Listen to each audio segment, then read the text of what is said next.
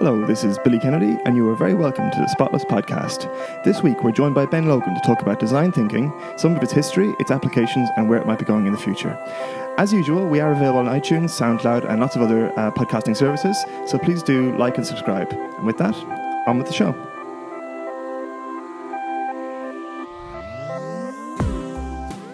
Hello, Ben. Good morning. Hey Billy, how are you doing? Yeah, not too bad. How are you today? Yeah, good, good. Thanks for uh, thanks for having me back on. Yeah, so as uh, the, the listener won't know this, but this is a re-recording of a podcast that we did uh, a couple of weeks ago, on which I failed to press record on the recording device, which I'm now double checking, and it does seem Just to be double check that red flashing. does there, seem Billy. to be still kind of going. So yeah, we're, we're, we're all good here.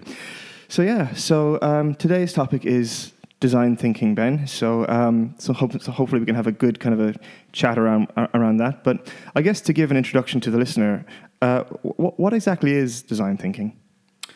Yeah, I mean, I guess straight off the bat, it's it's a method really used by designers to to solve um, problems, you know, complex problems really, uh, and find solutions for clients. So it's a bit of a catch-all term uh, about really working in kind of cross-functional, multidisciplinary teams uh, where you're involving research um, and kind of rapid it, uh, iteration, ideation of ideas.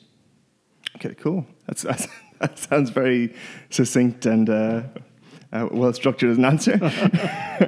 it's, it's, it's a mindset, really. Um, you know, you get people that are not really visual designers that Yeah. are really design thinkers. I think there's a bit of a there's a bit of a, a kind of a mismatch, really, with well, not a mismatch, but you've got design as in the craft, Yes. as in what you can actually uh, output and give form to something, Mhm. and then you've got um, design as in actually implementing and solving problems. So Yeah. I think the two get confused quite often. I think uh, so, yeah, Which I is where there's part of the problem when you say so we do service design. People can always kind of immediately assume that's visual design. That's not always the case. Yeah, yeah. Sometimes it's actually about getting a problem solved and implemented. Yeah, I th- and I think that's what most designers would prefer the term was, was used as. I remember even when I was um, when I first went to university a long time ago now, um, I went and did a course called digital media design, and I went in there thinking it was. Are you showing your age here? I, I am, yeah, and I went in there along with I think a lot of people in that course thinking it was going to be all Adobe Illustrator, Adobe Photo, Photoshop, and you know Yeah. some sketching and stuff, and um, we quickly learned it was a lot more about kind of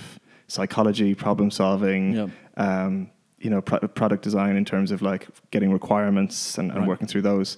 Um, so yeah, I think there's a bit of a mismatch between what most people think design is, which is kind of sitting down and laying stuff out in a nice way, Yeah. um, as opposed to actually getting to the core of something and, and trying to figure Yeah. it out. And you know, it's it's it's not an easy concept, and I know um, even people like the Design Council have struggled with this. You know, they've had to commission white papers and reports to really kind of Yeah. clarify and crystallize what design is uh, and what service design is. And I think this, that's still work in progress to some extent. But um, yeah, that's that's probably partly one of the problems that we see uh, Absolutely, yeah. around this area. And of course, both both um, terminologies are your, or both definitions are correct. It's just it just depends what you're kind of commissioning or what you want to do. Yeah, um, exactly. as to which one is actually more correct. Okay, um, so maybe if we could talk a little bit about the history of design thinking, kind of where it came from, um, the roots of it, that kind of thing. So let's let's talk through that. Yeah, I mean, I guess I'm not going to give you this this very detailed history. It's slightly more high level Right, yeah. potted history. Um, but I know that it, it's been kicking around for some time, probably even even back to the to the 50s, really. But Mhm. I think it started to gain more traction in the 70s through sort of participatory uh, design and industrial design.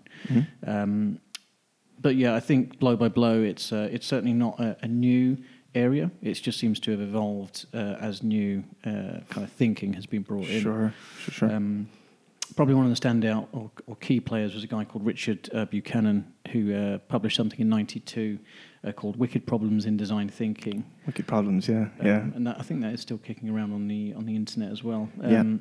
And essentially, he drew a path from design thinking to innovation and its application. So Sure. he was starting to really kind of get some of those early concepts written down back then. So it's not something from the last five years. It's not something from the last you know, ten yeah. years. It does stretch back a lot further than that. Um, but you've also got more recently uh, things like the Harvard Business Review, Mm-hmm. Forbes, and early pioneers such as IDEO um, really kind of running with the concept and bringing that to a wider audience. Yeah, I know from a consultancy point of view, IDEO were always the, were, were the ones that, that come up a lot around. You still do. I mean, Yeah. very much um, an early stage sort of pioneer in this area, Mhm. bringing all of those threads together. Yeah, yeah. Um, but I think it's one of those things. Lots of different elements have been called different things over the last fifty years. So Yeah. it's really about how much you want to argue exactly when it you know came about. Um, and in fact, there is a really good article on Medium that goes into a lot of detail. Perhaps we can put the link into yeah, that. we can put that in the description. Yeah. um, rather than me trying to sort of repackage that blow by blow. there's, a, there's a really good um, article. It's laid out really well. There's lots of kind of visual uh, timeline references and who some of the early players were. Cool, excellent, brilliant. Yeah, I I know even um, Wicked Problems, obviously the, the the the when it was originally came about. Um, was published under that name, but um, I remember when I was learning about it, there was like some people rephrase it as like gnarly problems, which I know sounds like surfer terminology. Yeah, right. I've not Um, heard that before. But it was it was I think the idea behind it was to show that it's it's not just like a difficult or a hard problem. It's something that's often entangled like a piece of Yeah. gnarled wood, Ah, okay. um, and kind of like really difficult to kind of cut through Yeah, yeah. um, or unpick. So yes, there's, there's different ways of kind of talking about the same like thing. that. But yeah, na- we should bring that one back. gnarly problems. Yeah, yeah. Excellent. So yeah, no. So as you say, it's been around for for qu- quite a while, kicking quite a while, kicking around in different yeah. um, formats. But I, th- I feel like it, I feel like to me it has become more and more of a kind of a well-known or Yeah. well-regarded thing in the last maybe five years. But I think so. Yeah, I think that's a really, really fair assessment. I think Yeah. there's just been a lot more written about it. There's certainly been a lot more um, companies shouting about it and how Mhm. it's a differentiator and, and how it's really kind of set them apart from from the others. Yeah. Um, yeah, so I think that's that's that's pretty fair to say actually. I think a lot of it's sometimes down to the, the mediumization of the industry, where every, everything has an, a good medium article on it. Um, Yes. Information gets disseminated a lot more quickly. People are more quick to pick up on stuff. Yeah. So, But then, um, yeah, which is a good thing. Which that's is a recent platform as well, though, right? That's Yeah, not yeah, it's not no. been around for forever. for sure. Yeah, yeah. Cool. Um, all right. So I guess in broad terms, then we've kind of half answered Mm. this question. But if Yeah. if, if if I were a, company or if I were someone looking into this, why would I actually use design thinking as opposed to any other kind of techniques that are around?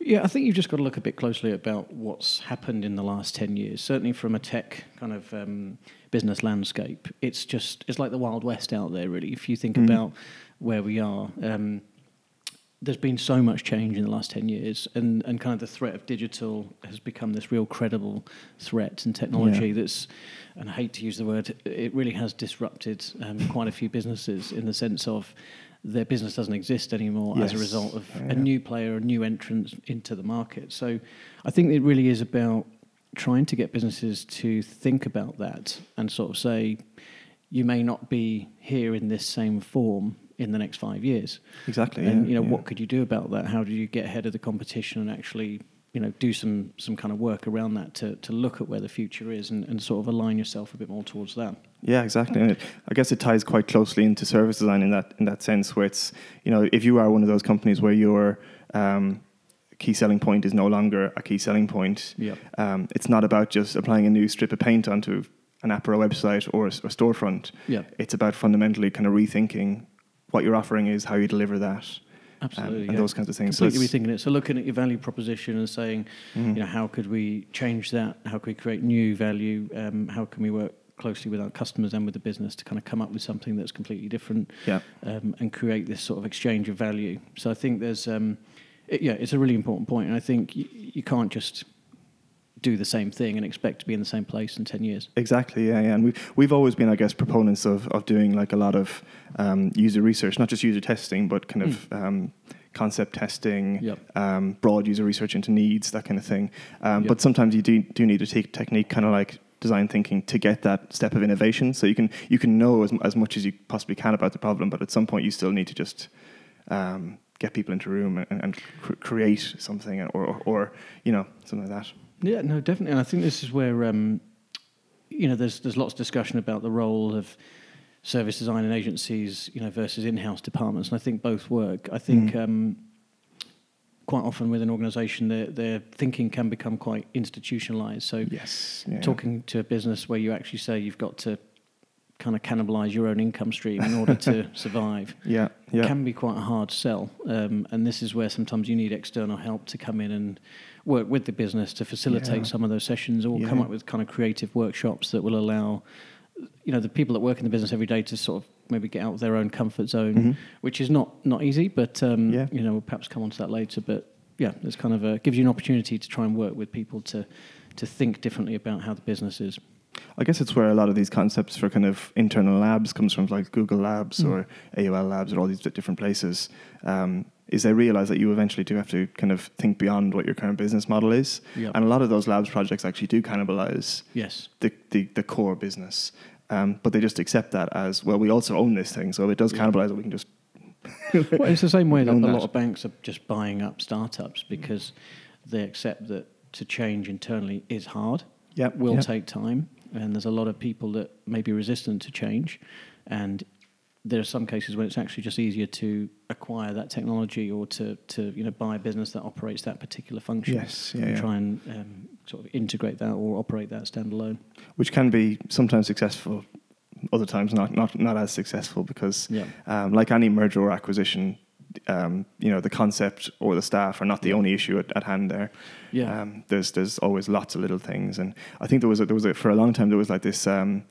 Uh, classic conception that if Google bought a company, there was like a countdown until it was just shut, Right. Yeah. Yeah. because um, essentially that they, they would often just take the best engineers from that company and put them on whatever they wanted to work on within Google. Yeah. Um, so Which just takes takes that kind of idea out of the market and Yeah. takes competition away, and yeah, yeah. that's the, the more sinister side of uh, of um, buying up businesses, I guess. But, Yeah, uh. Yeah, I mean, also. I guess thinking about w- why else to do it. I mean, the speed in which these companies, you know, going back to these large organisations, that often they can't um, innovate quick enough. Yes, yeah. excuse me. So, excuse me. So, uh, as you mentioned, they often will create a lab um, or an innovation centre on the basis that they want to do things quicker. And I think that's that's a known trend that these cycles are just um, too long. And I think if we look at there was a great article actually on the BBC.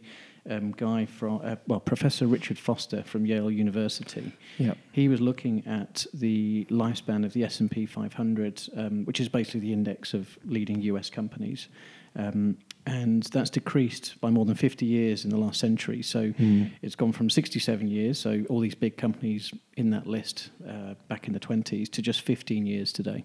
Yes, So companies yeah, like yeah. Facebook, Amazon, Google, they haven't been around for 50 years, Mhm. and they may not be uh, in the next 50. So I think it's just about saying that um, these big, you know, beasts of organisations that Oh, were yeah. around forever are, in some respects, not.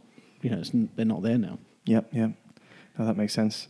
Um, it's interesting when actually when you talk about the speed of at which these companies can kind of can kind of operate. Mm. Because not to go off on, a, on an, an agile rant, but I often think that that's that's an issue with agile is that Mhm. agile is one solution Yep. to increasing the speed at which you operate. But I think companies often treat it as the solution. Right. So it's the only way that you can operate more quickly. Yep. When in fact there are aspects of design thinking and, and service design that would actually improve the speed of, of what you're doing as well, um, Yeah.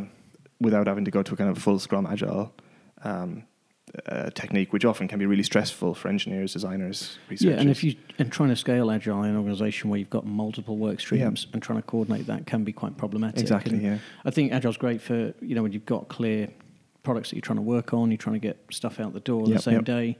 Um, but I think that's different to innovation, in that sometimes actually about slowing down, taking a step back, Yes. going out and doing some research, looking at customers in the wild, and trying to find out where these needs are, where these pain points are, and then kind of use some of that data to do some detailed analysis, going into workshops to, Yeah. to kind of think about how things could happen I think it, I think it's that it's that classic kind of um, difference between building the thing quickly or building the right thing. yes, yeah, Um, and I think too often the focus on agile is, is get something out the door, yeah, whereas maybe the focus should be get the right thing out the door. right. Um, which you know, I some- mean, the agile sometimes you can do both. they might argue obviously. that, but they can then get out the door and change it if it's not right. I mean, True, that's yeah. another way of looking at it. But Yeah, yeah. I think the the two things can play nicely together, but they are different. I think. Yeah, it definitely takes a little bit of of, um, of easing to do that. Yeah.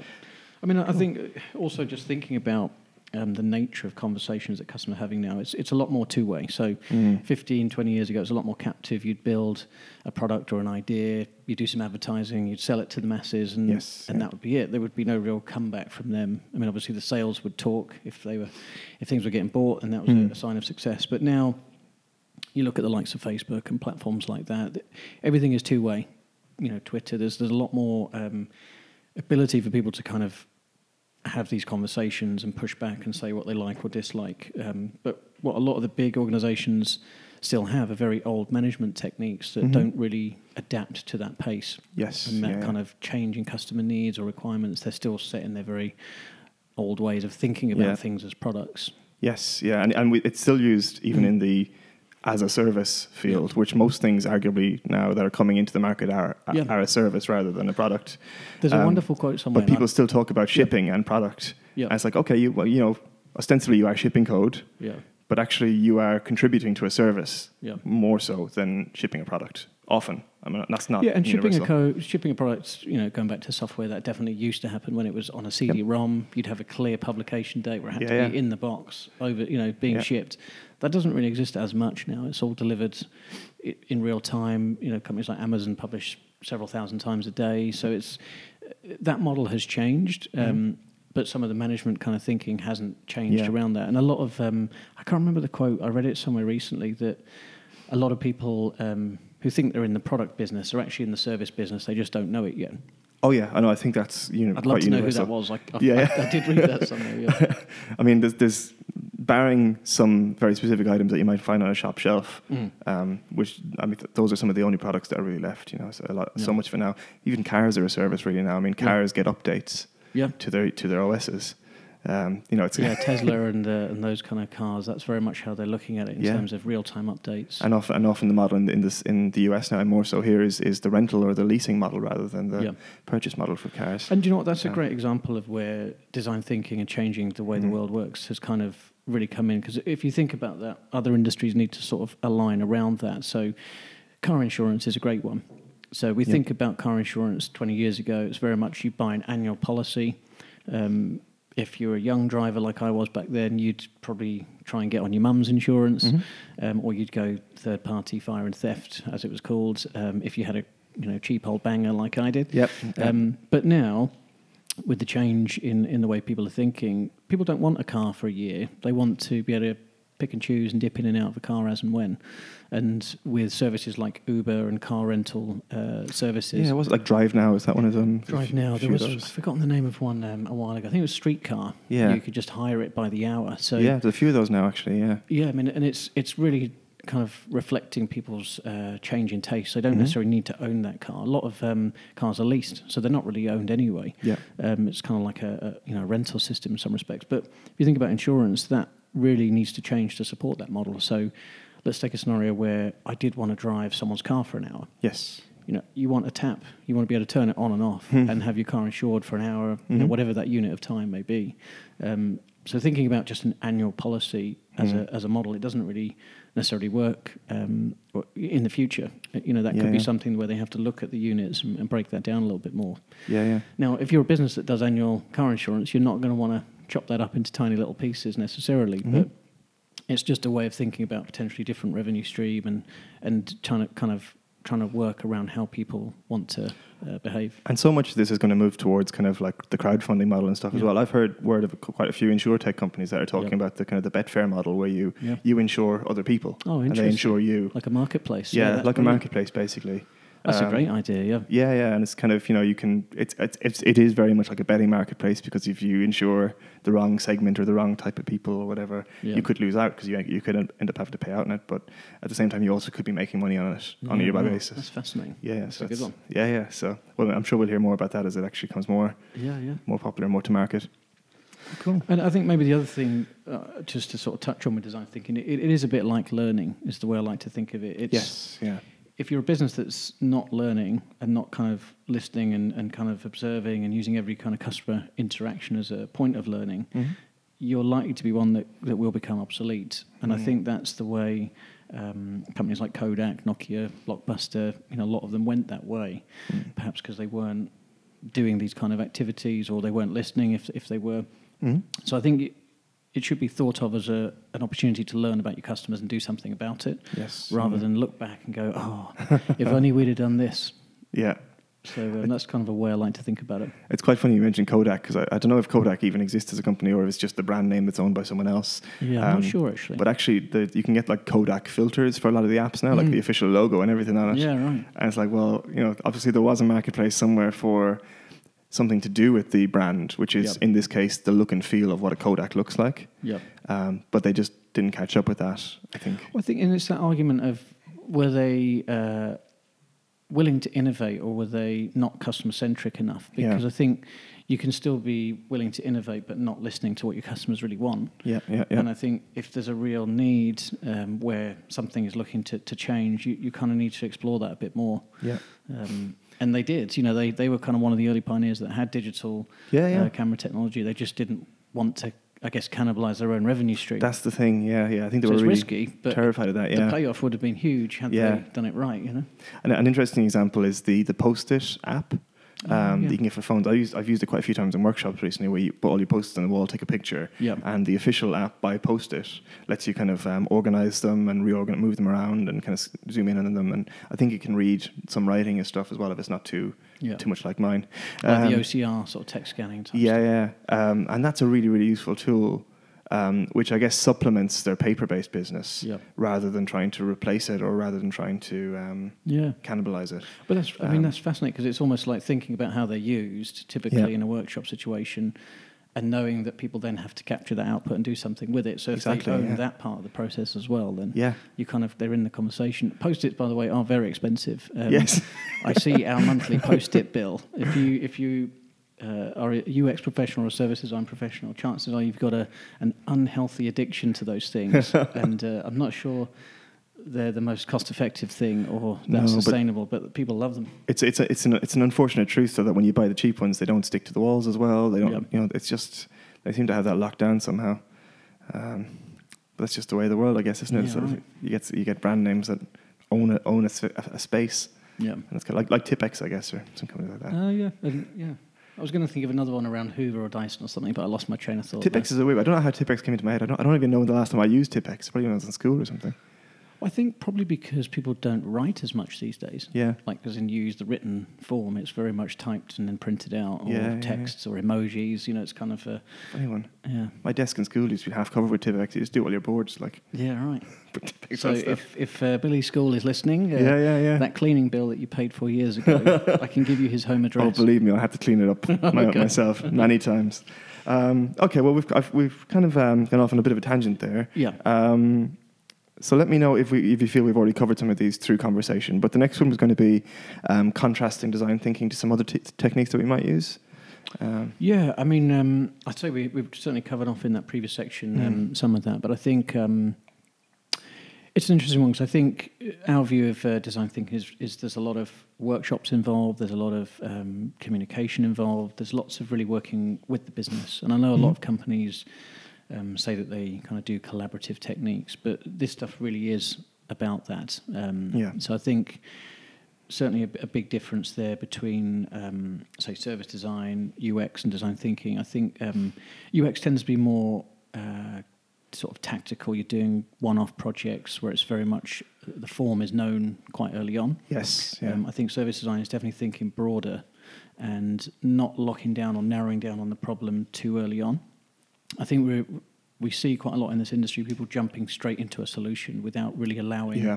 time for ideas to, to kind of be surfaced.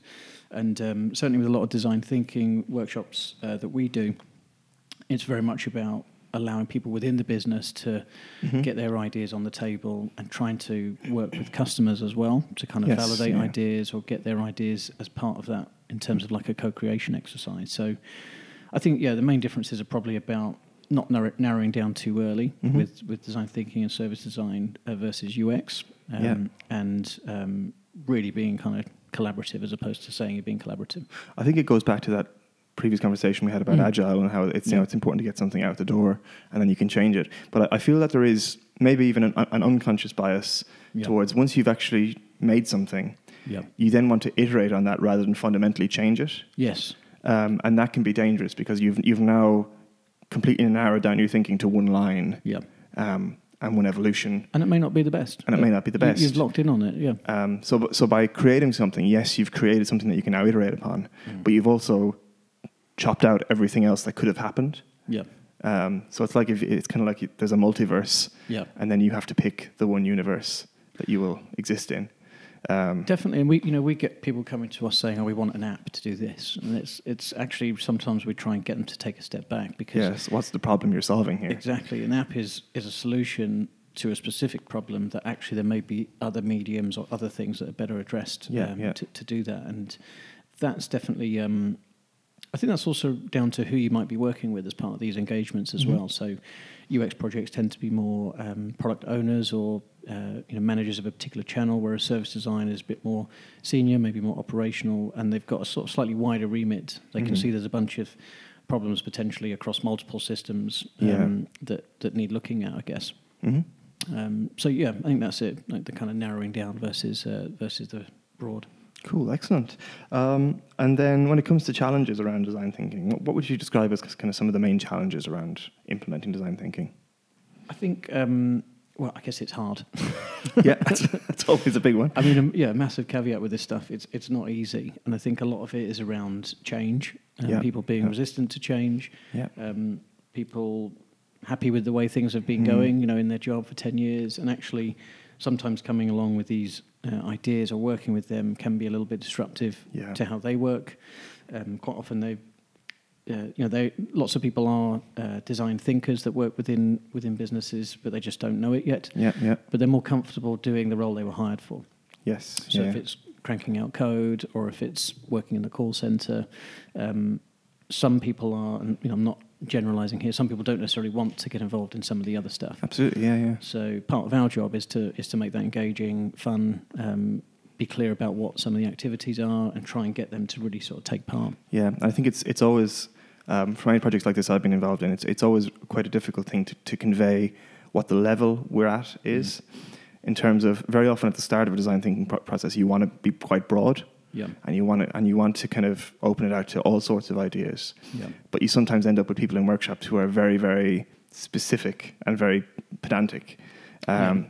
Which is great. Uh, pedantic people are really useful at a certain point in the process. yeah, Yeah. Um, but often it can slow things down in these kind of early stage workshops because it's it's they're they're kind of thinking too much about the implementation or the detail of something. yeah, Um, so it's a challenge for us as practitioners to kind of um, get them to to be on the same wavelength as the rest of everyone else yeah. at that point, and then engage them when they're going to be really useful at a later point in terms Yeah. of actual implementa- implementation of it. So yeah. Exactly, and sometimes people want to do everything in the one workshop. They want to literally have built it, and, and you know they've already locked in on that idea. And sometimes it's just as you said, trying to keep the keep the pace, whereby actually you allow other ideas to surface, Yeah. and not just have one dominant character telling everybody it's going to be this specific app. Yeah, and I think some people, I'd include myself on this, struggle with um, seeing ideas that you know aren't implement- implementable. Um, and I, I, I struggle with that myself. But Yeah. you, you have to kind of learn, or I've had to try and learn, that actually those ideas, while they might not be the, the solution or might not actually be doable, Yeah. um, can often spark other ideas. Yeah, Um, and they can be they can be fodder for different ways of thinking about a problem. right. Um, so kind of cutting into those at a really early stage or, or before the end of the process is, you know, you're really just cutting off limbs Yeah, to a certain extent. not physically. yeah, yeah, We don't use knives in workshops. no. But, no, but I think it's it's that it's that doing thing. I think a lot of people think that design thinking is is around just theorizing and, and talking about stuff, but really Yeah. you've got to get into the doing, and Yes, you've got to be prepared to, you know, one of our kind of value statements or USPs, if you like, is you've got to be prepared to roll up your sleeves Yep. and, and, and get stuck in and, and kind of work with us. It, otherwise, it doesn't work.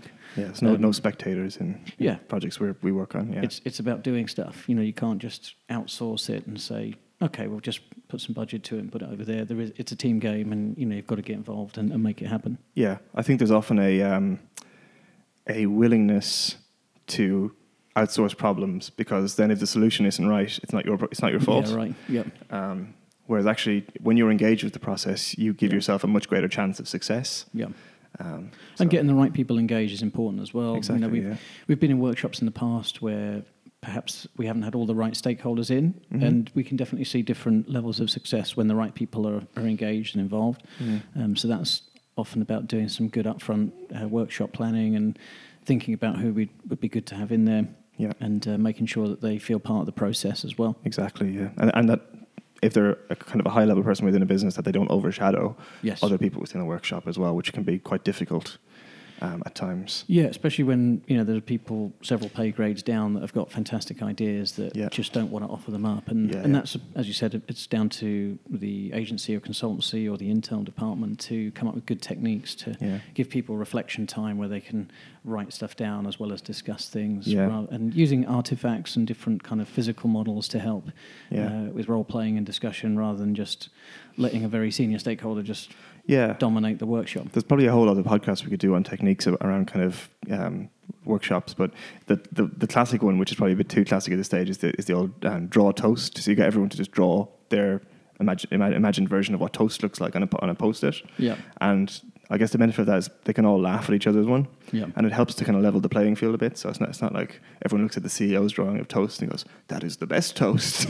You've created some brilliant toast there. Brilliant I've toast. never seen toast like it. But it does actually kind of subliminally give everyone the opportunity to say, okay, well, nothing here is sacred. We can all just kind of laugh or, or kind of criticize um, anyone's um, additions to this. So, which, and that good. cu- culturally, that's also important because the way the business is set up in terms of design and culture yeah, can indicate or dictate a bit more about how likely some of those activities are to go down well.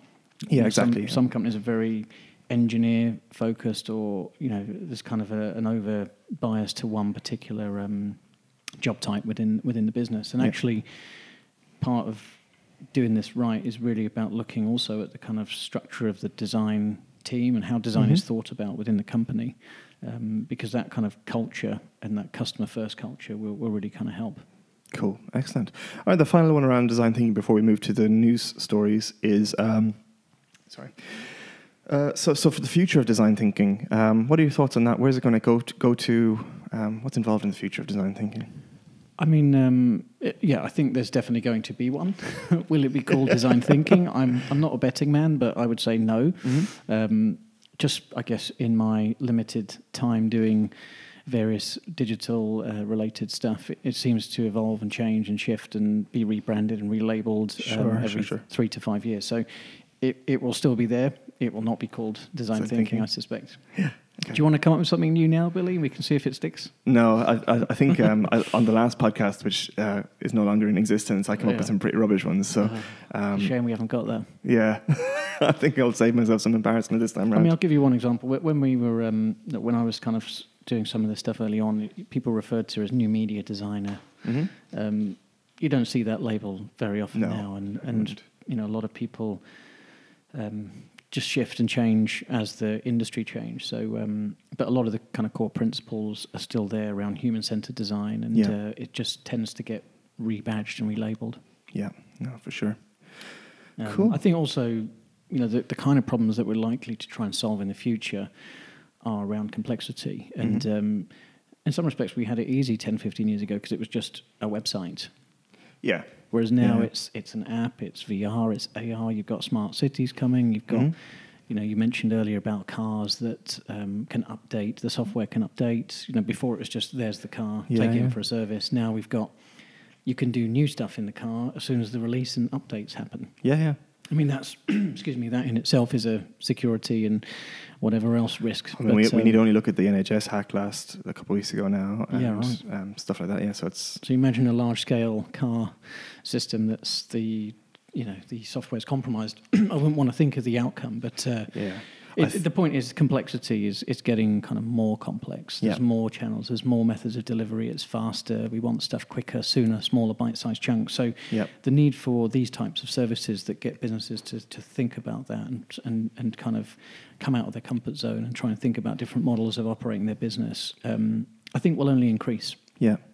And I think another problem that is currently already in existence, but I think will get bigger as we go forward, is the idea that companies can't be as siloed as, as they used to be. Yeah. Um, people don't see uh, a single product or a single service in isolation anymore. Often it has to hook into three other services that they're also using, Yeah. and it has to do that quite easily, or else you think the service that doesn't hook in is backward or or, not, or not good or whatever it might be. Um, Definitely. So you know, when it's um, we often talk about the fitness trackers on this show. It's come up quite a few times. Mm. I think we Um, talked about that last time. The fitness yeah, trackers. Yeah.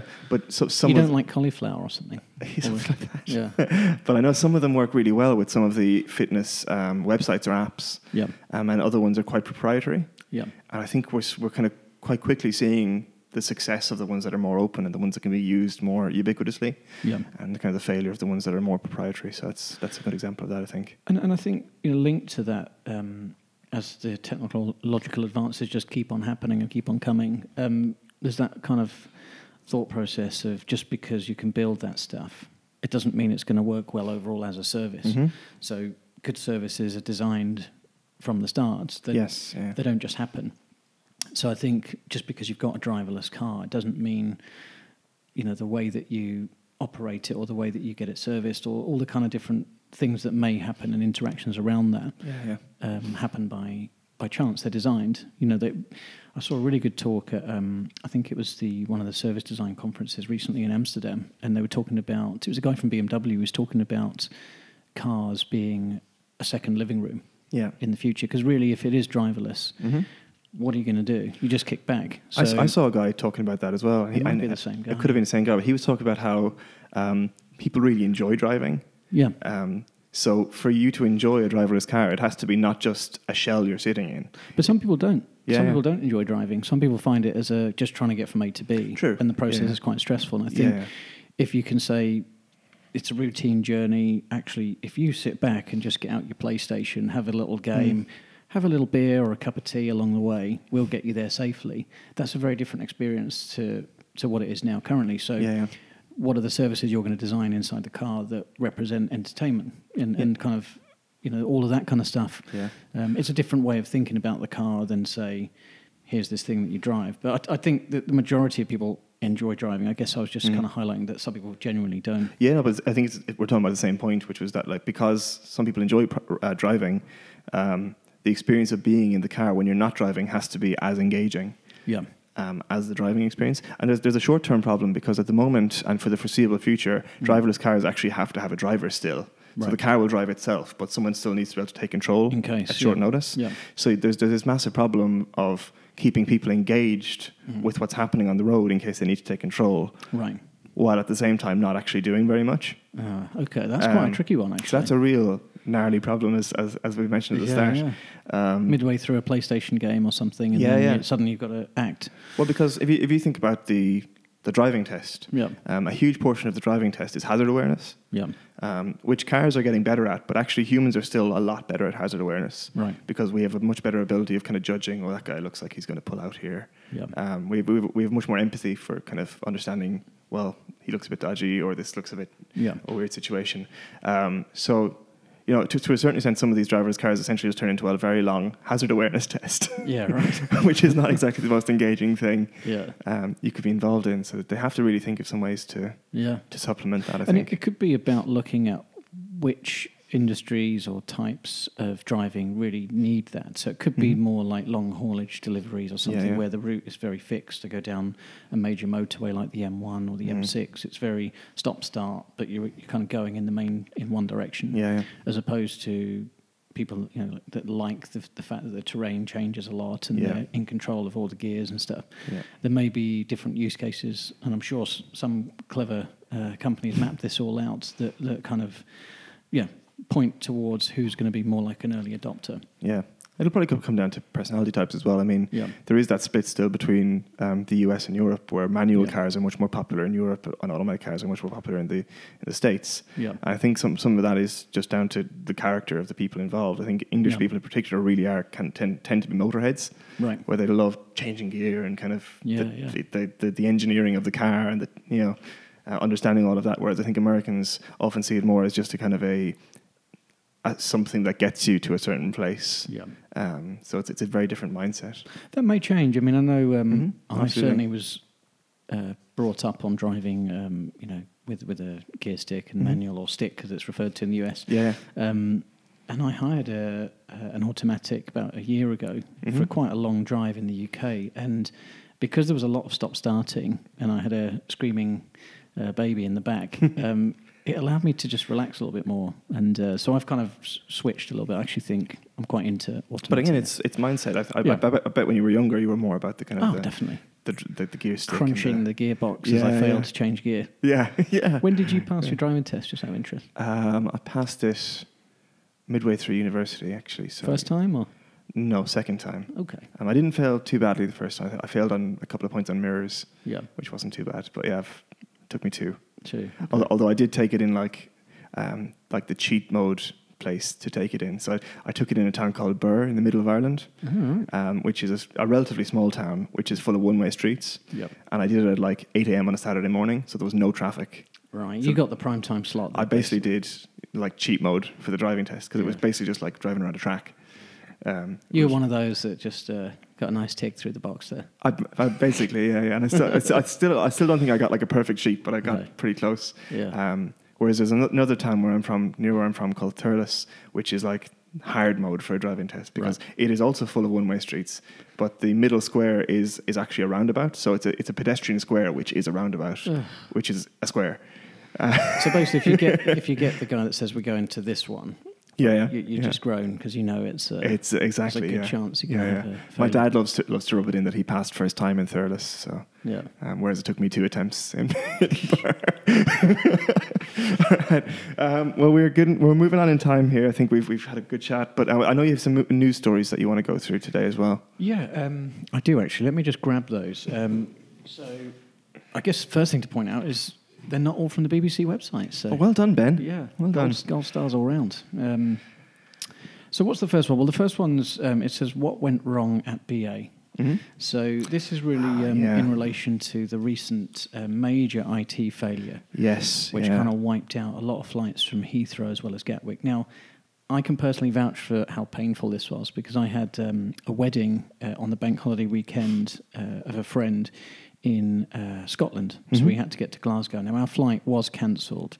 Um, in the end, it took us probably 13 hours to get to uh, Glasgow. We had to get a train and stuff. So, Mhm. really long journey for those not that familiar with the UK. Scotland is in the north part of the UK, but probably only an hour and a half flight. Uh, so quite a long journey all round. But Mhm. um, I'm going into ramble mode about my uh, weekend there. So No, no, bringing good. it back to really the problem. I mean, essentially, it was a massive IT failure. Um, but I've got a little bit of cynicism around the way it's been, I guess, presented back by BA. So Mhm. they kind of seem to be saying that it was a, a major power failure is the Yeah. reason why um, everything kind of went down. Now, my understanding of the way that these UPS power backup systems work is you have one somewhere else that kicks in, uh, Yes, or a backup yeah. generator, or you have a secondary data center that's on a completely separate power supply. That, that was my thoughts on it. I, Yeah. I, I was like, why why wasn't this a dispersed system where there Yeah. was like a, like a RAID system where there's a, a copy of it in multiple different, different locations. places? And given the size of the business, it, it, you know, disaster planning and scenario Yeah. planning is is, a, is an important part of what they do. I just it just doesn't add up. Is the way Yeah. I'm looking at it, and I think going back to your earlier point about the um, the ransomware Mhm. hack uh, about a week or so prior that really affected things like the NHS in the Mhm. UK. What do you feel is a link between I think this is personal theory. conspiracy theories? I'm not a big conspiracy theory person, but this, um, or maybe I am, but this, this feels like it's a big hack that's caused a massive problem, Mhm. and they've chosen to communicate around the power supply. Um, Yeah. I could be completely wrong. I've got nothing to go on uh, other Yeah. than some sort of weird uh, kind of Poirot. It's, it's entirely possible, um, although I don't know what the implications of that would be from a legal point of view, given that they Mm. have shareholders and stuff uh, Yeah, in terms right. of lying to the public. If that was the case, Yeah, right. um, I mean, it could just be a major problem that's, Yeah. that that has actually happened in the way that they've said. But my my non my kind of imaginary beard is being uh, scratched here, and I'm kind of thinking that something doesn't quite add up. I, I have the I, I- give them the benefit of the doubt, um, which is to say that they just have some really old systems that aren't as Mm. modern as they should be. Right. Um, and having when I was reading about this, I was like, well, why on earth? wait, wait, I know th- I know solutions often become or ideas become obvious after the fact. Yeah. Um, but why aren't these types of systems using something like blockchain, like the Bitcoin Mm. thing, where every time a transaction happens happens on the system, it's Yep. it's it's in like automatically every other location, or, or it's Right. being backed up along a chain there. Um, you know, why aren't these types of tra- transactions, which aren't actually, you know, they're not like financial transactions, but they are transactions in terms of data moving to and from Yep. something, um, being backed up in that kind of a way, which is also quite quite secure. Yeah. Um, I'm, I'm sure if they had the opportunity to, they would like to do that. But I Yeah, think yeah. a lot of these systems are so they're massive legacy systems. You're Yeah. talking airports all over the world with different you know internet connections, different levels of technology um, kind of adoption. So I think that's almost like that might be a little bit round the corner for those guys. Could be, but I think it's Yeah. something that They should worth consider it, yeah. thinking about in, Yeah. in, in those kind of situations. All right. Okay, got a few more. Uh, yeah, on to the next one. So, um, sli- slightly linked to the wedding, uh, there was a thing I saw in The Guardian that said robot priest unveiled in Germany to mark 500 years since Reformation. Right. So, there's a little robot called Bless You 2, and that's U dash 2, as in the band with a dash. I was going to say like the bomber, but yeah. Yeah, right. Um, which delivers blessings in five languages. Uh, it's intended to trigger debate about the future of the church. So I just thought it was interesting from a point of view that there's a lot of talk about robots and um, AI and, and kind of um, how robots will be taking over X number of jobs and all of this kind of stuff. But it's kind of brought back into the fold an interesting point around. You know, religion, and just because you can build something, should you build a, Yeah. a robot that can bless you or give you away at the wedding, you know? Yeah, yeah. I, I, I love there's a there's a, there's a, a paragraph here. The robot raises its arms, flashes lights, recites a biblical verse, and says, "God bless and protect you." If requested, it will provide a printout of its words. just At least you get a little copy there to take yeah, away. I just love the idea of this kind of like this robot flashing and kind of throwing its arm up and going "Hallelujah." We've missed the most important line of that sentence, which is a backup ro- a backup robot is available in case of breakdown. see, they're now, thinking about it. now that would have really helped uh, BA there. I mean, if we could have a backup robot here that Why does, can't you have? Yeah. why can't you have a backup system for the uh, for the airline? It But, reminds me uh, of that, that show. Did you, ever, did you ever see uh, Futurama? Yes. Yeah, so Yeah, there- yeah. there's a robot preacher in that Yes. who's like I've forgotten um, the name of him, but it's yeah, something- yeah. He's, he's, he's there. He's like he's blessing all the robots. So I wonder is this the first stage toward that It could be, yeah. type of a future? It could be. So, I mean, this is in, in no way intended to uh, be a slur against religion. It's more of a. Um, No, it's like it's like could, just because you can do something, should you do something? it's to provoke pr- provoke debate. yeah, It's, it's not precisely like a, that, and that's that's exactly why they created it. It was for that for that same intention. Although you know this could, that, that could actually be considered illegal in Ireland. Um, there was a recent um, highlighting that there is actually a blasphemy, blasphemy law in Ireland. Oh, right. which actually recently went on the books. It was really weird. Um, but someone, I think, to, also to provoke a debate, Yep. um, tried to sue, sue Stephen Fry for his atheist beliefs, Wow. um, calling him a, a blasphemer under Irish law. And it was quickly kind of brushed under the table. But I think it was to highlight how rubbish the law is, basically. Right. But yep, and that's an aside. Mm, interesting. Uh, but if that robot came to Ireland, he'd be in big trouble. You'd be in a lot of trouble. So we won't be seeing robot priests there anytime soon. No. No. Uh, okay, I think we've got one or two Last more. one, yeah. So um, I just grabbed this one uh, just before we came in. Um, so this is about uh, Twitch, which is the streaming platform for those that don't know. So Twitch is used to stream a lot of gameplay and Yes. esports and things like that. Um, it's basically there's a guy who set up a service to stream um, his kind of sort of small trading terminal thing that he's created. Yeah. So he's invested uh, fifty thousand dollars. And from what I understand, he and you, you may know a bit more about this than I do, but he's kind of using the stream to get people to vote on um, what he should sell and buy in terms of stocks. Yeah, so he'll have, I think, some options. I don't know if they're pre, pre like he puts the options up there or if it's completely crowdsourced. Right, okay. But they'll vote on things like sell SEB, buy Netflix, sell, you know, whatever it might be, all these different stocks and shares that you possibly could could be trading on. Um, and I think he has he the system automatically does it. I was reading the article and he seems to have put together some kind of a, uh, an algorithm that just grabs whatever the top vote is and, and kind of implements it. Yeah. Um, and I'm not sure if they actually have if that does value as well or not, but he, it certainly is kind of It sounds like it says he, it brings it out from the chat window. So there's a Yeah. chat platform within Twitch, and then he just counts each vote, takes the top vote, and then places the trade. So if enough Yeah. people say go and buy this one, yeah, he just counts it up and, goes and does it. So I'm sure that's open to abuse, but I think it's more of a. I guess it's an interesting one because using the kind of crowd to make informed choices around things like trading. It is a funny one, and- and so, so just so people have a, a kind of a bit of history behind Mm. this, it, this is almost like a natural evolution of what's happened on Twitch quite a few times, which is that you crowdsource the playing of a game. Mm. Um, so the classic one that everyone remembers is um, Twitch plays Pokemon. So they got the original Pokemon game, Right. and they got the crowd to control to vote on whether the character moves up, moves down, presses A, presses B, whatever it would be. Um, and it took ages, but they actually managed to complete the whole game, which is ostensibly a 40 hour, 50 hour game. Incredible. Um, and, and, it, and they managed to do it. So I guess this guy just is putting a punt on the wisdom of the crowd to actually use that skill. Well, I mean, I looked this morning. He was sixty dollars up. I think Yeah, he was he on was- was fifty thousand yeah. and sixty. And um, uh, what's really interesting is a lot of retail traders aren't always up. Um, so I think it's yeah. quite interesting to see, you know, the crowd doing this. And I think from from a legal point of view, he has to stay above something like twenty five thousand dollars for the for Yeah. the kind of FCA type regulations, the financial industry regulations. So, yeah, yeah, yeah. Um, but a really interesting experiment, and uh, I hope he I hope he kind of gets it up to whatever level he's trying to get it to. It is. It, it reminds me of um, a book I read a long time ago called The Intelligent Investor. I'll, I'll, I'll finish up in a second now. Um, Was that because I just looked at the clock there? Because well, you know I think, I've got I another think, meeting. I think I have something at ten as well.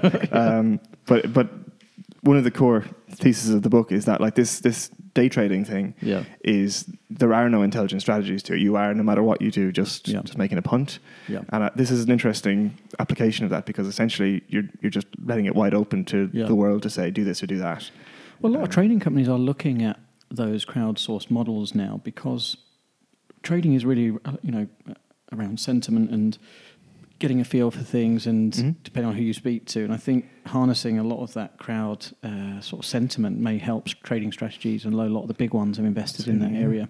Yeah, yeah. Um, yeah, fascinating actually. Cool, excellent. Well, I think that's pretty much everything we have to cover. Well, I've got. I've got one more thing. You know, I like Oh. to uh, hold, you know, Oh, hold okay, Columbo. Back. Yeah, a little Columbo moment there. But um, it's really just another another shameless plug. Yep, great. And I'm really upset that you haven't developed a shameless plug jingle for me yet. Shameless plug. Nice. You have to do it in the exact same tone every time. I'll just I'll just record that and Yeah, uh, yeah, play it just back. Just reuse it. Nice. Um, it's really just around our trends reports, really. Mhm. Um, we have released the healthcare ones and the automotive and mobility trends. They're going really well. Yes, some really yeah. nice feedback on those. And um, in June, probably around the time this goes out, uh, we will have our telecoms uh, trends Mm. report as well. So keep an eye out for that. Um, yeah, I've only got one shameless plug today. I've, I've Okay, but the trends reports. Yeah. Um, yeah, I know. Um, ev- everyone involved in writing has been doing some great work. Andre, Yeah. who's been designing them. Yeah, yeah. Um, from yeah, they from a look kind of a- fantastic. He's done really well there. Yeah, from a visual point, visual design point of view, they're really, really beautiful. So Yeah. I'd advise anyone to check them out, even just to look at them, if, even if you don't read them that well. But do read them as well. Do read them. Yeah, They're good. We're going to put the link in there, right? So uh, we can pop it in the yeah in the description. Yeah. Okay, well if that's all the shameless plugs, I think that's everything we have to cover. Yeah. Um, and thank you for having me on, and thank you for tuning in as well. Exactly. Well, well, well done, Ben. Host Ben. of thank you there. Um, well, I'm away on holidays next couple of weeks, so this will be going up next week our time, but for the listener, Yep. their time. Um, and there may be a bit, a bit of a gap unless I can convince someone here to, to do a, do a host on, on one next no, week. we need you as the host there. yeah, so there may be another little bit of a gap, but we should be I back know, on I know schedule. I've got an idea actually. We can have a robo host. Robo, oh, brilliant! Or Twitch host. Yeah. Twitch just asks all the questions. Let's and- ask the questions. We crowdsource the questions. Yeah, and yeah, then yeah. the robot does a printout at the end as well. Well, I'll tell you what. I'll leave that to you. let's I'll, I'll code that up after this. let's see where we get to. um, but other than that, um, let's leave it there, and um, yeah, we'll catch you next time.